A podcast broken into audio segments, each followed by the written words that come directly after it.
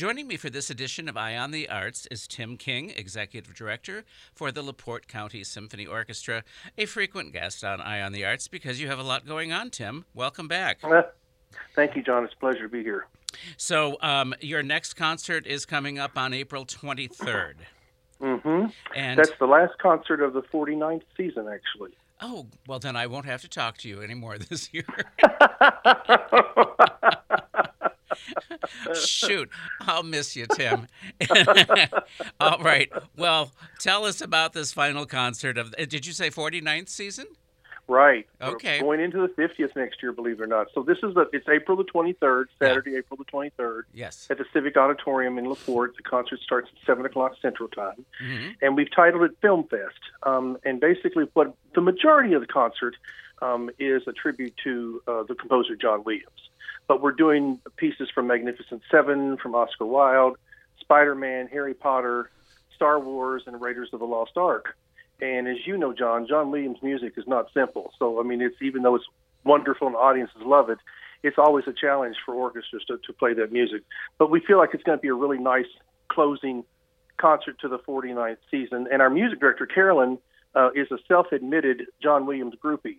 So she, uh, she she wanted to do this concert because she just really really loves loves his music. So we're looking forward to it and having the audience there, uh, which we're wide open now again. hmm And again, it's Saturday the 23rd, 7 p.m. And people can get their tickets at lcso.net, um, or they can probably have some left uh, for the evening of the concert. The doors open at six. So uh, I can't remember when your new music director started. Was it at the Mhm. beginning of the season? Th- That's correct. She's this is she's at the the end of her first season. Okay. Okay. Right. She started in September of of 21. And and and, and I trust that everybody's getting on well. Ad- absolutely, it's it's going it's going really well. She she really loves the position. Actually, where she is right now is uh, she's in uh, Nevada. She's conducting the Nevada All State Orchestra, and she's uh, this is her third state All State Orchestra she's done this year, and she does quite a few guest conducting um, assignments. Uh, but fortunately, we're first on her list, and uh, we've we've already got next year planned um, for her as well. But she's she's having a good time, and and uh, the audiences like her, and the musicians. Uh, she has kind of that um, interesting uh, aura about her, where you love and fear her at the same time. well, that's good for somebody in it charge. is good. That's right. That's right. Because the musicians know that they have to be ready for her and what she expects um, uh, from them as well. But we we're, we're having a good time. This concert's all about fun. You know, Yeah. We want people to have fun at this concert. Well, I understand this um, uh, musicians or um, music director's love for John Williams because I know our music director, Kirk Muspratt at the Northwest Indiana Symphony, ha- shares that as well. And he's Well, how can you not? I mean, it's just it's it, it's the audiences love it and the musicians respect it.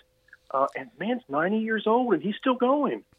yeah, Amazing. It is. It, it truly is. Yeah, Kirk has quite a, a, a fondness for him and him personally and his work, and I know our audiences do too. So I expect you're expecting a full house for for this. We're sure hoping so. You know, we're sure, we're sure hoping so to have a full. It's kind of hard to fill the Civic Auditorium from time to time, but uh, ticket sales are going well for that. And as you know, closer you get to the concert, the more tickets you sell, and um, so we'll we'll wait and see. But I'm expecting a good house. Yeah, and as you say, things have opened up now.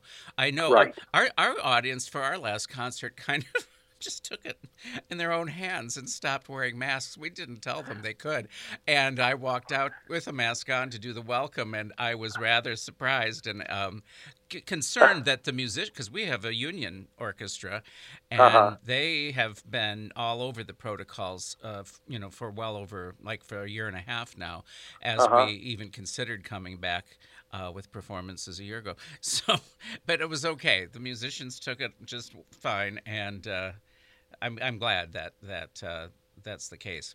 That we don't Yes, because we need that. we need to be playing again, don't we? We sure do. Yeah, and it's been hard, and uh, you know we're looking at planning our next. Well, let, we, I I won't say that.